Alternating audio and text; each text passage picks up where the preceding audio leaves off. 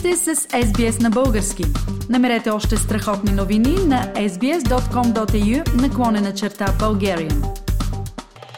Професор Михаил Неделчев е литературен историк и критик, автор на десетки книги, между които социални стилове, критически сюжети, размишления по българските работи, литературно-историческата реконструкция, двете култури и техните поети, ефектът на раздалечаването – той е преподавател по теория и история на литературата и почетен професор в Нов Български университет. Интересно е, че Михаил Неделчев е потомък на Колю Фичето и на генерал Иван Фичев, началник штаб на българската армия по време на Балканската война.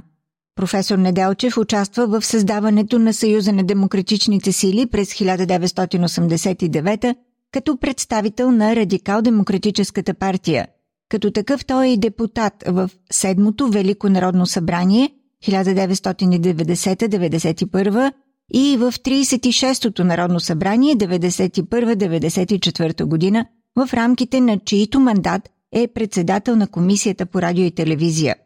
Участва като постоянен представител в работата на Либералният интернационал, председател е на Сдружението на българските писатели от 2000 година – Член е на Съюза на българските журналисти и на Съюза на преводачите в България. В изследванията си като литературен историк, критик, публицист, професор Неделчев развива идеите за българския литературен персонализъм, за авторовата личност и нейните социални и екзистенциални роли. Друга основна тема в творчеството на професор Неделчев е кръгът мисъл, като колективен персоналистичен модел, който до голяма степен – тресира пътя за развитието на българската литература, сподели той в интервю, дадено специално за слушателите на българската програма на радио SBS. SBS. SBS. SBS. SBS. SBS. SBS Radio. Имам удоволствието в България в един горещ летен ден на прохлада в един софийски двор да разговарям с господин Михаил Неделчев, който е професор по теория и история на литературата – в Нов Български университет, а също така и почетен професор там.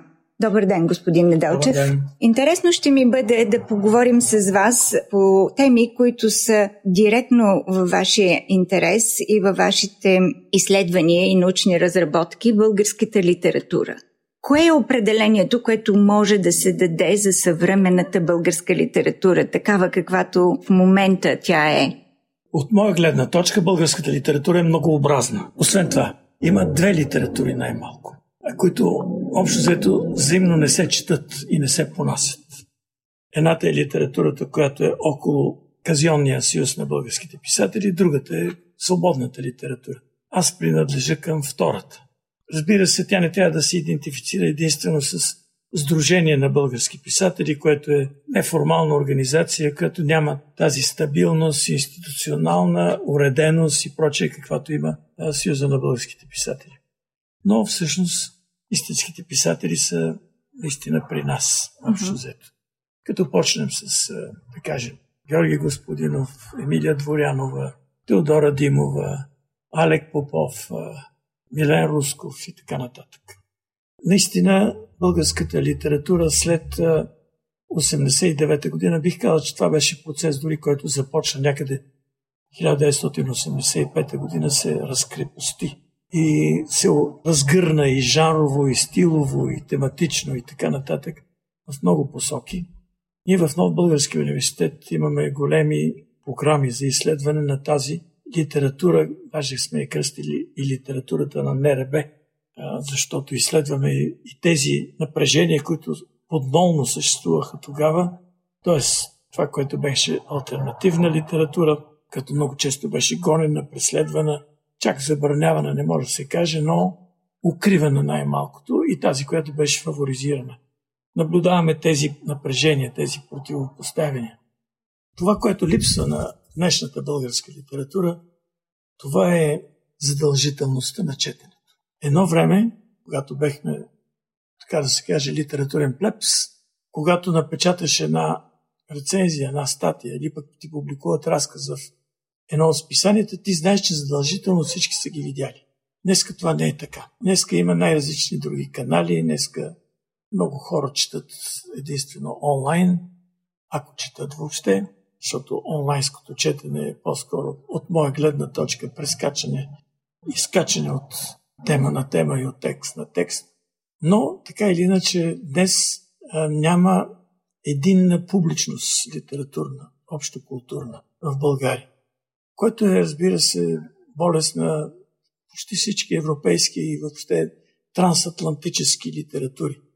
Примерно и в Съединените щати, където аз съм бил доста пъти, ако си писател от Сан Франциско, не е ясно дали ще те знаят в, в Нью Йорк въобще. Да. Там по-скоро писателските общности са групирани около университетите. Те повечето са университетски преподаватели, преподават творческо писане и така нататък. Но един американска публичност, литературна, не съществува. Това ни сполетя и нас в България. Тоест и в България настъпи първо това разделение на тези две литератури, както наричаме, едната казионната и другата съвременната. И разбира се, нахлуването на дигиталната култура, на дигиталната сфера, което доведе до невъзможности да си сигурен, че си прочетен и забелязан. Тоест, че сте достигнали до аудиторията си, така ли? Разбира се, аз не мога да се оплача от липса на аудитория. Не, не само университетска въобще, защото специално аз печатам много в литературен вестник, печатам също, да кажа, в портал култура, т.е. имам канали на, на представяне на моите текстове, но не съм сигурен, че са прочетени моите книги, което е, така да се каже, мое притеснение. Това е, разбира се, общо притеснение на всички днешни литератори, писатели, критици, литературоведи. То е общо притеснение. Тоест, дори не си сигурен, че колегите са те прочели. Е, видяли са, някои са завидяли, други са се възхитили, да. обаче, обаче това не означава, че, така да се каже, може да разчиташ на диалогична отвореност към твоите текстове. Има едно мнение, че в дигиталното съвремие, в света, в който ние живеем, хората са загубили интереса да четат напълно книги смисъл да четат подробно книгите. Те четат някак на диагонал. Те четат внимателно. Бавно четене, както казват големите литературоведи специалисти по четенето. Бавното четене е истинското четене. Тоест, четене, при което ти един пасаж го осмисляш, може да се върнеш към него. И така нататък, да, да спреш, да помислиш, а не просто, както казвате, по диагонал да тичаш по сюжета, да следиш сюжета. Вие специално се занимавате с теория на литературата също. Това е все пак академичен труд, академични интереси имате в тази сфера и тя, предполагам, дефинира една доста тясна аудитория, една специализирана аудитория, която има интереси в тези области. Тази аудитория, тя чете ли ви? Тя интересува ли се? Разбира се, аз не мога да се оплача. А, когато се опитах да скицирам общата картина на социокултурната литературна ситуация, на литер... характеристиката на българското литературно поле, аз не говорех за себе си толкова. Аз не мога да се оплача, че колегите ме четат и така нататък. Ето на това време. Какво друго бих му препоръчал? Разбира се, че бих му препоръчал и да кажем на Георги Господинов. Не, не романите му, защото те са по-сложни особено последните два романа. Те са по-трудни, но той има и разкази, които някакси по-достъпни са. Като казвате трудни романи, какво имате предвид? Това е интересно определение. Трудни, смисъл многослоеви, много Да, ми е трудно, трудни за четене. Трудни да се следи сюжета. Трудни да се види каква е идентичността на героите, защото тя е плуралистична. Тя е меняща се, така да се каже литературата, както и всяко изкуство в една страна, неизбежно е свързано с социални, економически и политически процеси, които се развиват и до голяма степен даже е отражение на, на цялата картина в едно общество. Аз знам, че вие сте имали политически интереси, че сте е, се занимавали като член на Радикал-демократическата партия. Как сте могли да ожените тези две съвсем различни течения на пръв поглед литература и политика? Къде намерихте пресечната точка? В култура в политиката. Нашата амбиция на радикал-демократите беше, че трябва да внесем култура в политиката. Не просто като политическа култура, а като култура в политиката в по-висок, по-спиритуален смисъл. Господин Неделчев, говорихме за политика, говорихме за съвременна българска литература. Нека да проектираме малко напред нещата в близкото десетилетие. Как виждате, ще има ли пресечни точки между тези две основни течения и какви биха били те? То вече има. Политиката вече не е върхлетяла и в полето на литературата. Вземем един такъв френски писател като Мишел Уелбек, който всъщност непрекъснато занимава с политически сюжети, с директни политически сюжети. И разбира се, не е само той. Това са всякакви писатели, които трактуват геополитически сюжети. Примерно украинските писатели Серхи Жадан, Юрий Андрухович и прочие. Те са изцяло политически писатели. И то пряко политически, крайно политизирани. Но това е съвсем естествено в ситуацията, в която те се намират. Не само за сега, от десетилетия насам, всичките им текстове. Тоест цялата тази заплаха, която представлява Русия спрямо Украина, непрекъснато рефлектира в техните текстове.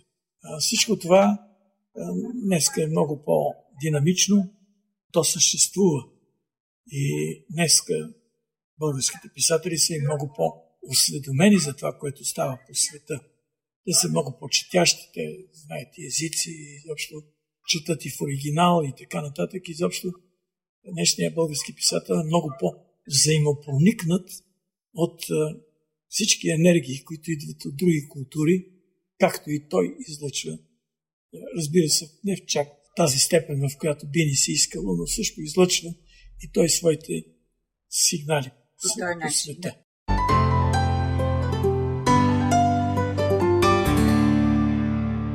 Чухте интервюто на професор Михаил Неделчев, което той даде специално за слушателите на българската програма на радио SBS. Искате да чуете още истории от нас? Слушайте в Apple Podcast, Google Podcast, Spotify или където и да е.